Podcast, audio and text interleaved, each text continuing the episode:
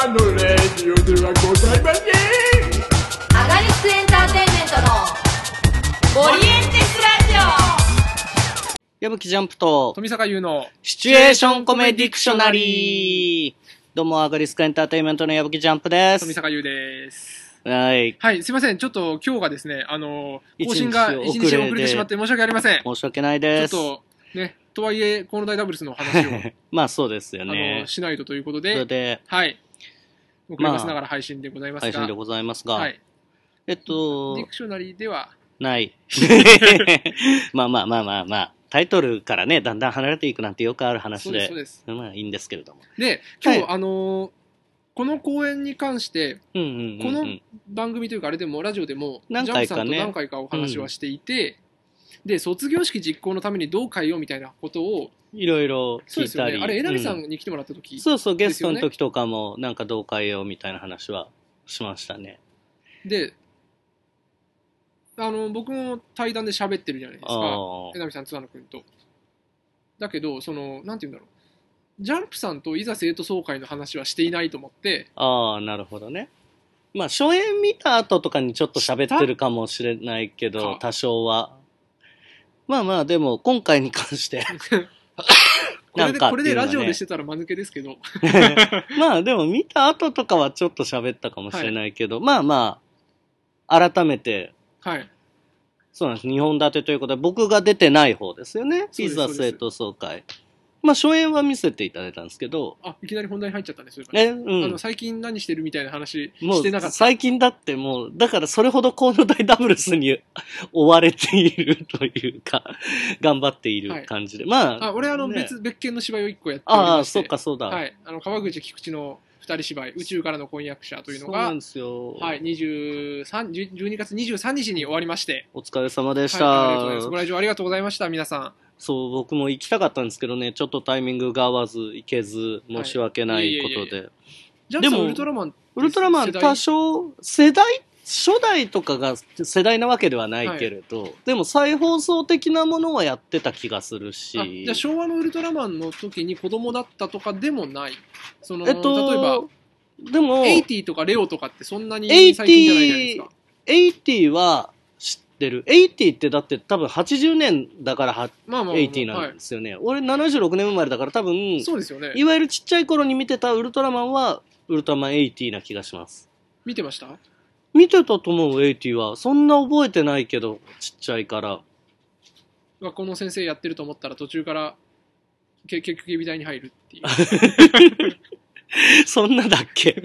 やっぱり、あの、先生やりながらだと怪獣が出現したっていう第一報を受けるのがしんどいんですよね。ああ、なるほどね。そんな、あれなんて。え、そういうのもネタにしてたんですか？してましたね。あえ。のー川口千夏さんがウルトラマンだって言って、ウルトラマンだから結婚できないって言って、プロポーズを断り別れ話をして、うんそこからの話なんですけど、あの、中学校の先生です。あ、なるほどね。じゃあ、あの、初代とかではなく、いろんなところからこう、要なとこ素をからです引っね、張ってきた感じで。チラシ自体はね、そうあの、そうセブンのメトセブンのロメトロン星人だそうそうそうし、ウルトラマンになった経緯は、帰ってきたウルトラマン。うあーのん。タコの怪獣がでコンビナートに出て それに襲われて子供を助けたっていうあー成りはいはいはいはい立ちなのでそれはそうだしそう帰ってきたウルトラマンは結構家族的な要素がね、あったからね。ねはいあとエースの話も出るしあの指輪プロポーズだから指輪なんですよあ、そうか。エースはね、もともと二人が指輪を合わせてでウルトラマンを取るか結婚を取るかみたいなうん。話に結局なってってで両方取りゃいいじゃんみたいな結論に至るんですよであでプロポーズされて受けて両手になっちゃったみたいなエースみたいっていうのとかがあったりするあー、なるほどね。あ、なんかで、なんかで出します。その、19個ぐらい、明確になんか、オマージュを捧げてるネタがあるんですよ。ああー、なるほどね。20個ぐらいかな。ウルトラ19の秘密をちょっと、そのうちそのうちどこかで公開します。よろしくお願いします。うんまあ、そんな富坂さん、だから忙しいですよね、富坂さん、本当ね。なんか、まあ、おかげさまでこ、こんな綺麗にさ、その、23うにん。終わって、で、次の稽古の芝居がまたすぐ始まるっていう、うんこんな綺麗。麗なスケジュールの埋まり方はないですよね。恐ろしい。あ綺麗なというか、まあ、ちょっとかぶってたんですけど、うん稽古が。まあまあ本番と稽古が被るという。だから、ね、だからうちらはね、その、卒日なら卒日しか出ないし、いざ生徒総会の人たちはいざ生徒総会の人たちだけど、富坂さんは両方の稽古にも来なきゃいけない。ね完全に2本同時進行してるわけじゃないですか。一瞬3本だった時期があってね、だから。うん。だから、まあその時ねえー、だこの大ダブルスの稽古ちょっと少なかったですけど、うんで、結果こう、あと1ヶ月で全部を作り上げるという状態になってるわけですけれども。まあまあまあ、卒日の話はね、今までいろいろしてたので、いざ生徒総会のことをちょっと聞いていこうかなというそうですね。ことだったんですけれども。でそもそも、その、まあ、河野大シリーズではあるけど、形は今までと全然違うじゃないですか。全然違いますね。その、短編集？そう、短編集、連作作短編集にしたのはなんでっていうのって、あります？えっと、なんでだっけな？まあ、第5話の、もうこれ初演見た方はお分かりかと思うんですけど、第5生話で全員集まって生徒総会、なんか、なんて言うんだろう、法廷劇みたいな、政治劇みたいな、なんか、はいはいこう、こんなことすんのかなの、それをこうひっくり返すのみたいな、うんうんうんうんものすごい展開の生徒総会があるんですけど、それが実話なんですよ。先輩からあのー OB から聞いた。監査をそう。こうおろおろすの下ろさないのみたいな。おろさないのみたいなで、その話を聞いて、これいつか芝居にしたいって思った時に、うんうんこれで1時間2時間をずっと議論の話でやるとなんかお芝居的にしんどいなって思ったのと、それぞれの登場人物のバックグラウンドが、が描きたかったんです。よだからワンシチュエーションではねえな、これはっていうのは思ってて。なので、それに、そのやばい生徒総会に必要な人物を、ちょっとずつ紹介短編として紹介していって、主人公として。で、くっつけようみたいな形でしたね。でもこの企画始まってから思いついたとかじゃなくて、このはあの今やるってななってから思いついたのじゃなくて、前からこのやばい生徒総会に至る連作短編集をやろうかなって、あもうイなんとなく構想はありました。じゃあもしかするとアガリスクそのものでそれが行われる可能性もあった？なかったかな。まあね、アガリスクのメンツがもう高校生中心にはならなくなっちゃったからな。うんまあまあ、ってのもああるしう、ん。ん、なんか劇団でもう一個新たにこの大ネタの新しくあっていうのも、もう十分やった感じが。うんまあ、十分、うん、というか、ね、なんか、ちょっと、まあ、今更感というか、まあまあ、なんか一つ区切りはついてる気はするよね。なんて言うんだろう、その、内言とかと、うん。内言と卒卒業式実行だったら形が全然違うからありなんですよ。うんそこまで離れてない気がしてたんですよ、最初は。ああ。そその会議的なとう。うん集まって議論するっていうのはクライマックスに来てる時点で。だから、うーん、劇団でもう一個似たようなのを作んなくてもいいかなって思って、二の足は踏んでたって感じですね。なるほどしたらまあ外からお話をいただいてじゃあちょうどいいと。うんまあ、結果ね、内言と全然違う話になりましたけど、違う。というか、新しいものだなと思ってみ見てましたけどね。でもちょうどそれ思いついたののが、うんあの卒業式実行の初演をやって、あこうしたらよかったみたいな反省点とか、ここ改良したいって思って、かつ再演が決まってなかった時期に作ったから、卒日でこうしときゃよかったポイントがふんだんに盛り込まれていて、その結果今回両方やったら、おや？似てないっていう まあまあ、しょうがない。それはしょうがないなる。実は。まあ、うん。言われて、ああ、なるほどと思うし。登場人物の配置とかね、いろいろね、なんか特に再演で変わる卒業式実行のあれやこれやとかね。ねより、むしろより似る形に変わっちゃうからね。よりに似せに来たのかっていうぐらい似ちゃう。まあ雰囲気は違うんですけど。まあまあ、それはね、逆にそれを見て楽しんでいただくこともできるかもしれないし、いいとで、えっと、ちょっと質問というか、はいはいまあ、5個短編があるじゃないですか。はいで、18人登場人物いて、ジャンプさん、もし自分が、まあ、年齢のこととか度外視して、度外視自分がやるとしたら、どれやりたいですか？へえ。これ、あの、大和田武田の監査委員会のラジオとかで、あの、江波津和の会でうん。行ったりもしてるんですよ。あ、本当？そうわ、まだ聞いて聞いてないない、それ。そう、津和野くんは4話の岡田って言ってた。ああ、4話の中心の人だよね。いや、でそれはね、江波さんは2話の川口。ああ、はいはいはいはいはって言い。ってた、なるほどちなみにそのそこね。であのいざ生徒総会の監査の大和田さんうん。大和田梓さんは卒日だったら美術部って言ってたああ、なるほど。で武田君監査の見習いの武田君は卒日だったら吹奏楽部部長って言ってたああ、ミュージシャン。はいああ、なるほどね。結構ねこのこっちだったらどれどれやりたいですか？話はちょっと面白いなるほどね。え、その度外視、年齢とかは年度外視齢、容姿も度外視していい？容姿は度外視しない？いいっすよ。別に容姿も度外視するんだったら、2話のあの、おん中身女の子な男の子は、興味はあるんですよ。どれだけそれ容姿うんまあまあまあ。度外視してるからね、いやうん。今。あの、いやめちゃくちゃ度外視ってう。言うなって思った、うんそんな もうちょい自信を持てばいいのに 嘘。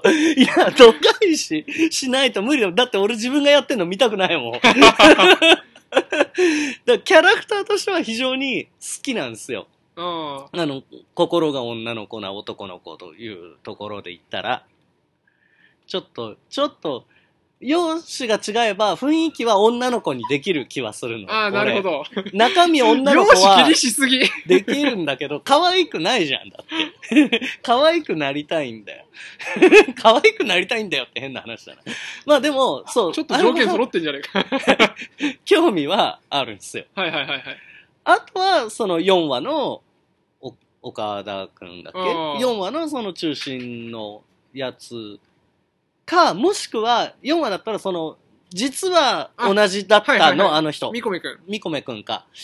あ、あ、でもそうだね。みこめくんの方がいいかも、俺。みこめくん好きよ。うん。あの、生きてたのが実はビビりまくってたっていうあの流れとか。似合わないいきりねうんうん。好き好き。あ、あそこかなみこめくんかな。ああ、うん。好き好き。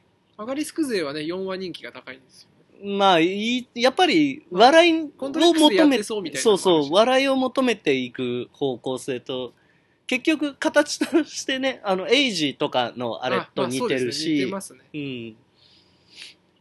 なんかコン近くにいるから突発的にさ近くにいる劇団員に話を聞いてみます、聞いてみます？じゃあ朝越くん。はい。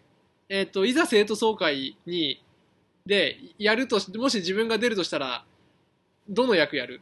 やりたい、えーあんまりないんだよね。あそんなになんか、なんか、俺じゃなくていい役がいっぱいあるから。ま あまあ、もともと当て書きではないからね。だからそんなに、あれだけど、でもまあ、4話はやったら楽しいだろうなっていう感じ。うんだから、うん、俺じゃなくていいけど、やったら楽しそうな4話のどれか。でも、岡田くん無理だろうから、でもやっぱ、うん、見込めくんあたりは楽しいだろうなと思う。うん、やっぱうり。ん、うん。かな。うん、かな。4話。4話なら、やれ、やれるし、楽しそう。なるほどねああんまドラマっぽくない方がうん、いいい。や、他のは無理っすよ。容姿が、容姿があれだから。まあまあまあ、まあまあ、まあまあじゃない。じゃあ近くにいる熊谷さんはい私はそうですねあの性別があれなんですけど、うん。あの2話の彼氏あやりあたいかもうすごくややこしくなりますね。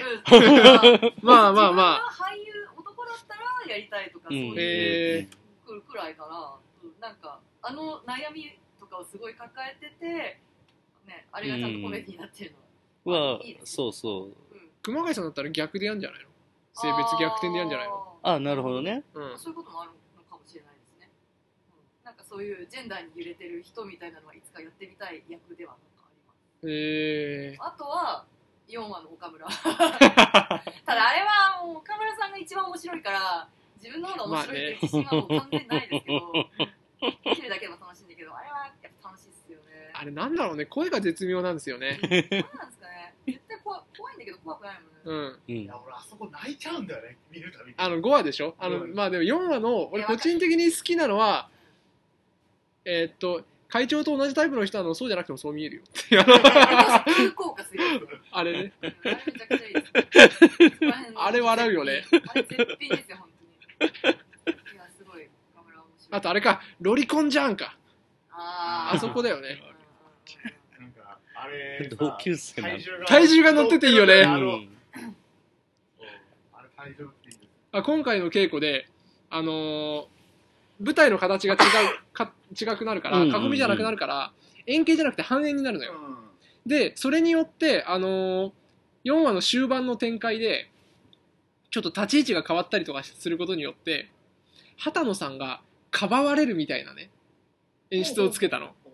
岡村さんが切れ出してあの畑野さんが白々しくかばわれるみたいなあの演出をつけたの。その瞬間に岡村さんが殺すって言ってて。似合う。いいなぁ。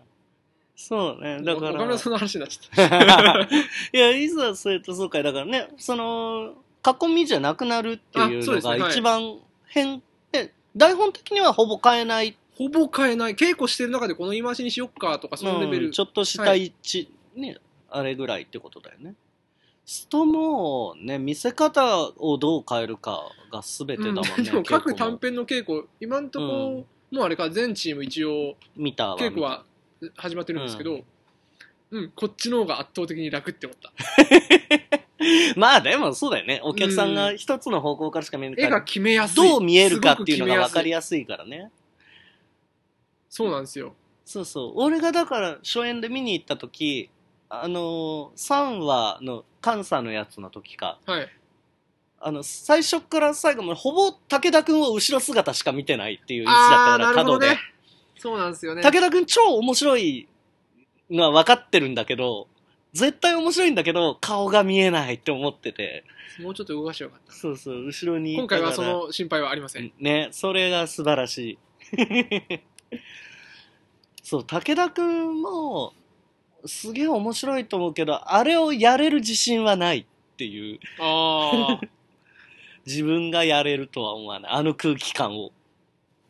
なんでしょうね。喋り、声なのかな。まあ、声もあると思うけど、うん武田くんは武田くんだもんだって、って思う。武田くん、初舞台いざ生徒総会で、2本目の舞台いざ生徒総会なんですよ。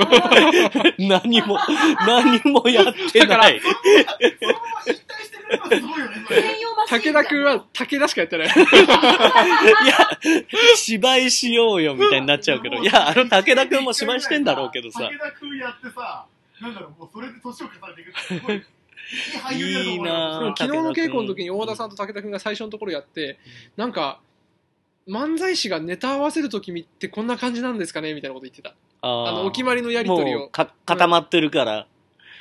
いや、そりゃそうだよ。武田くん。武田くん。よかったな。あれは好きだな。ねなんか、いざを見ての質問とかってあります質問、質問としては、そう、だから生徒総会はい。の、いざ生徒総会はいっ。てやって、第5話いざ生徒総会ってはい。言って、開票からもう始まる。はい。じゃないですか。要は生徒が集まって、その意見を出し合うっていうところは吹っ飛ばすじゃないですか、あれ。そうですね。うん。まあ、それまでの話でいろんな意見を持ってる人がいることはまあまあ分かってるから、あれなんだけど、あそこは、その投票に至る道をやろうとは一切思ってなかった感じ。思ってなかったっすね。なんか、なんて言うんだろう。後にし、後のドラマだけでた十分というか、うんうんうんうん、別にあそこでどんな議論をしていようがあんまり関係まあないじゃないですか。どんな議論をしていようがあの流れには多分なってるんだろうし、まあそれはそう。まあわかんない。もしかしたら会議っぽいお芝居とうん。毛色を分けようっていうのはどっかにあったのかもしれないですけど、まあ、でもそれも短編連作にした時点で確かにまああそこしかないっていうそうですね。スタートではあるけど。あ、なんかもそうですね。投票終わるんだって思って見て、終わってるんだって思って見てたなんかいつの間にかどんどんいろんな物事を、うん会話を省略するっていうのをようやく覚えました。ようやく。今まで書きすぎてた。うんうんうん、それはそうね。やっぱりね、ワンシチュエーションの呪縛にね、とらわれすぎていましたね、俺は。ああ、だからそれはそうかもね。それは、その、シーンを変えられるってなっはい。た時に、これは言わなくてもわかるよねっていう見せ方があったりとか、繰り返さなくてもいいよねっていうのは、まあまあ、そうあります基本的に演劇って自分が書いた芝居しかやってなかったんですよ俺はああ。生まれてこの方まあこのかこの方ってことじゃないけどその高校生ぐらいまではその、うん。ね他の人がやったやつをクラスの文化祭の演劇ではやってましたけどで自分が書いたのしかやってなくてワンシチュエーションのうん。基本的にはね。ばっかりをやってたじゃないですか、だから省略したりここはモノローグで済ませちゃおうとか音響照明の効果で済ませちゃおうみたいなことにとんと疎かったんですよ それは、やっぱり逆にコントレックスとかでココントントレックスで寄りをやってるのが強いのかコントレックスたくねさ。んやったことであなるほど舞台ってのはこういうふうに省略してこうやっちゃえばいいのかっていうのがようやく長編にもこう、ようやく反映できるようになってきたかなっていう感じです いやでも、そう、生徒総会はそういう意味で、まあ、新しい感じだなっていう、その、富坂脚本演出としては新しい感じだなと思って。あとまあ劇団でやらなかったことによってうん。お話っぽくなったといううんか、うんうんうん。劇団でやってたら第1話第2話のやり取りは絶対書かないと思うんですよまあ、そうね。こんなことできないよってなっちゃうもんね、多分ね。いや、でも、こっぱずかしいことが書けるのは大事ですよね、多分ね。ドラマとしては。でやっぱり卒業式実行のなを直して稽古してみたいなのと同時にやってるじゃないですか、うんうん。でやっぱりやってて思うのがいざ生徒総会ってまあ短編なのもあるけどなんて言うんだろう人間関係とかうん。ドラマうん。以外の情報量がそんなには多くないんですよああ。卒業式実行って人間関係以外に式次第の順番とかそもそも説明の大変な思想とだったりとか、まあまあまあ大野台らしさみたいなルールとかあと段取りだったりと。か。うん。なんて言うんでしょうねそのドラマじゃないセリフの文字数がめちゃくちゃ多いんですよ、うんうんうんそれによってなんかそのうんうん。なんて言うんだろう。余白が少ないんですよね。まあ、その、わかる気がします。ぎゅうぎゅうに詰まっちゃってて遊びがないんですよあんまり、うん。遊んでる時間がないっていうそうそうそう、まあ文字数も全然違いますけど、うん。なんかだからうん。そこの風通しはいざの方が良いのはあるんですよね、うん、そうするとそうかそう見やすい。そう。は見やすい。ただまあドドドドってやった時の謎の迫力みたいなのは卒日の方があるんですけど、うん。だからもう娯楽というかななんていうの軽く見れるのはいざ生徒そう。軽くというか、まあまあまあたうんまあその短編ですから。そうそう短編の連作でっていう意味ではね。だからそのそういう意味でいざ生徒総会でそのルールのところでお客さんが一瞬置いてかれたらどうしようなのはその過半数じゃダメなんだが結構唐突に来るじゃないですか、でそのルールとかそれがなぜかって言ったらぎあの監査の判断だからだっていうのがもう最後の最後えってなってからスタートするから、はい。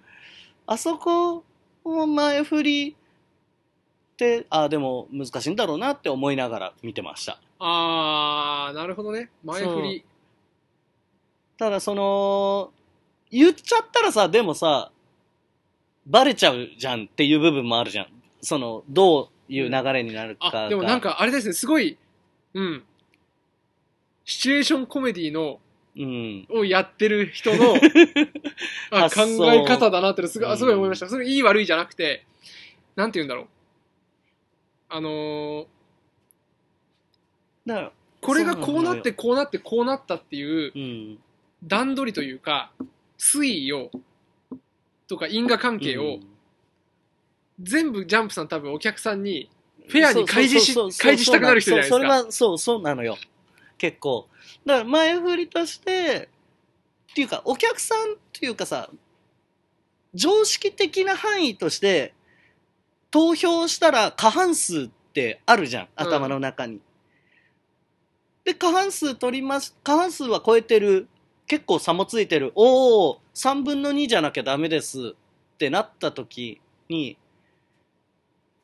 ルールとして後出し感みたいなのは感じちゃう部分はあって、ただねそこをね例えば3話で監査の仕事をあれこれ話してる時にさ、その重要審議かどうかの判断も必要だよって何が違うんですか？いや、うん。こっちだったら過半数でいいし重要審議だったらっていう。ね。監査の仕事の説明みたいな感じでそういうのを言うとかってできなくはないできなくはない。うん、あの、うん、わまでもあ、シチュエーションコメディ的な、うん。あの、連鎖していくお話だったら、埋め込みたくなりますよね。そう。説明しちゃったらでもバレるじゃん。っていうか絶対そうなるじゃんっていう、っていうか、多分そうですよね。その、そこのルールによって本、なんつうんだろう。うん、そう、多分、でルールに目を向けるか人に目を向けるかそうそうそう。の差なんだと思うんだそけど。こですね。内言と違うのは、その、そうそゲーム的な、う、うん。星取りとかのゲームでは、の感覚じゃ全然ないのかもしれないですね。そう基本人同士のぶつかりそうですね。なうん。感じもあるし、そう、俺、紅白ぐらいまでその感じがね、すごい強かったんですよ。うんうん、そのルールの方だよね。うん。ゲーム的なというか、競技みたいな感じの。条件をクリアするかと。ルールを守りつつ、裏を書くかみたいなとこだよね。同じ高の大物でも確かにそこら辺は全然違うかもしれないですね。卒日も、そこをどんどん分かりやすくしようとはしてうんます。その代わり、人間関係として、ここはこうやったら熱いとか、この関係性とか、ここいつが言ったことをこいつが返したら熱いとか、うん最近その話ばっかりですもんね。まあそうね。好みが変わってきたのかな？まあ、全然いいことですけどね。あの、ドラマ、やっぱり、なんだろう。ごめんなさい。お客さんの反応もやっぱり、ある程度ドラマ性の部分の方がやっぱり、ひあるのかなっていう気はするよね。とことんルールになるよりは。あまあそうですね。うん。こうやって人はあれなんですかね。あのーロジックっぽいコメディじゃなくて、お話っぽいのに流れていくんですかね。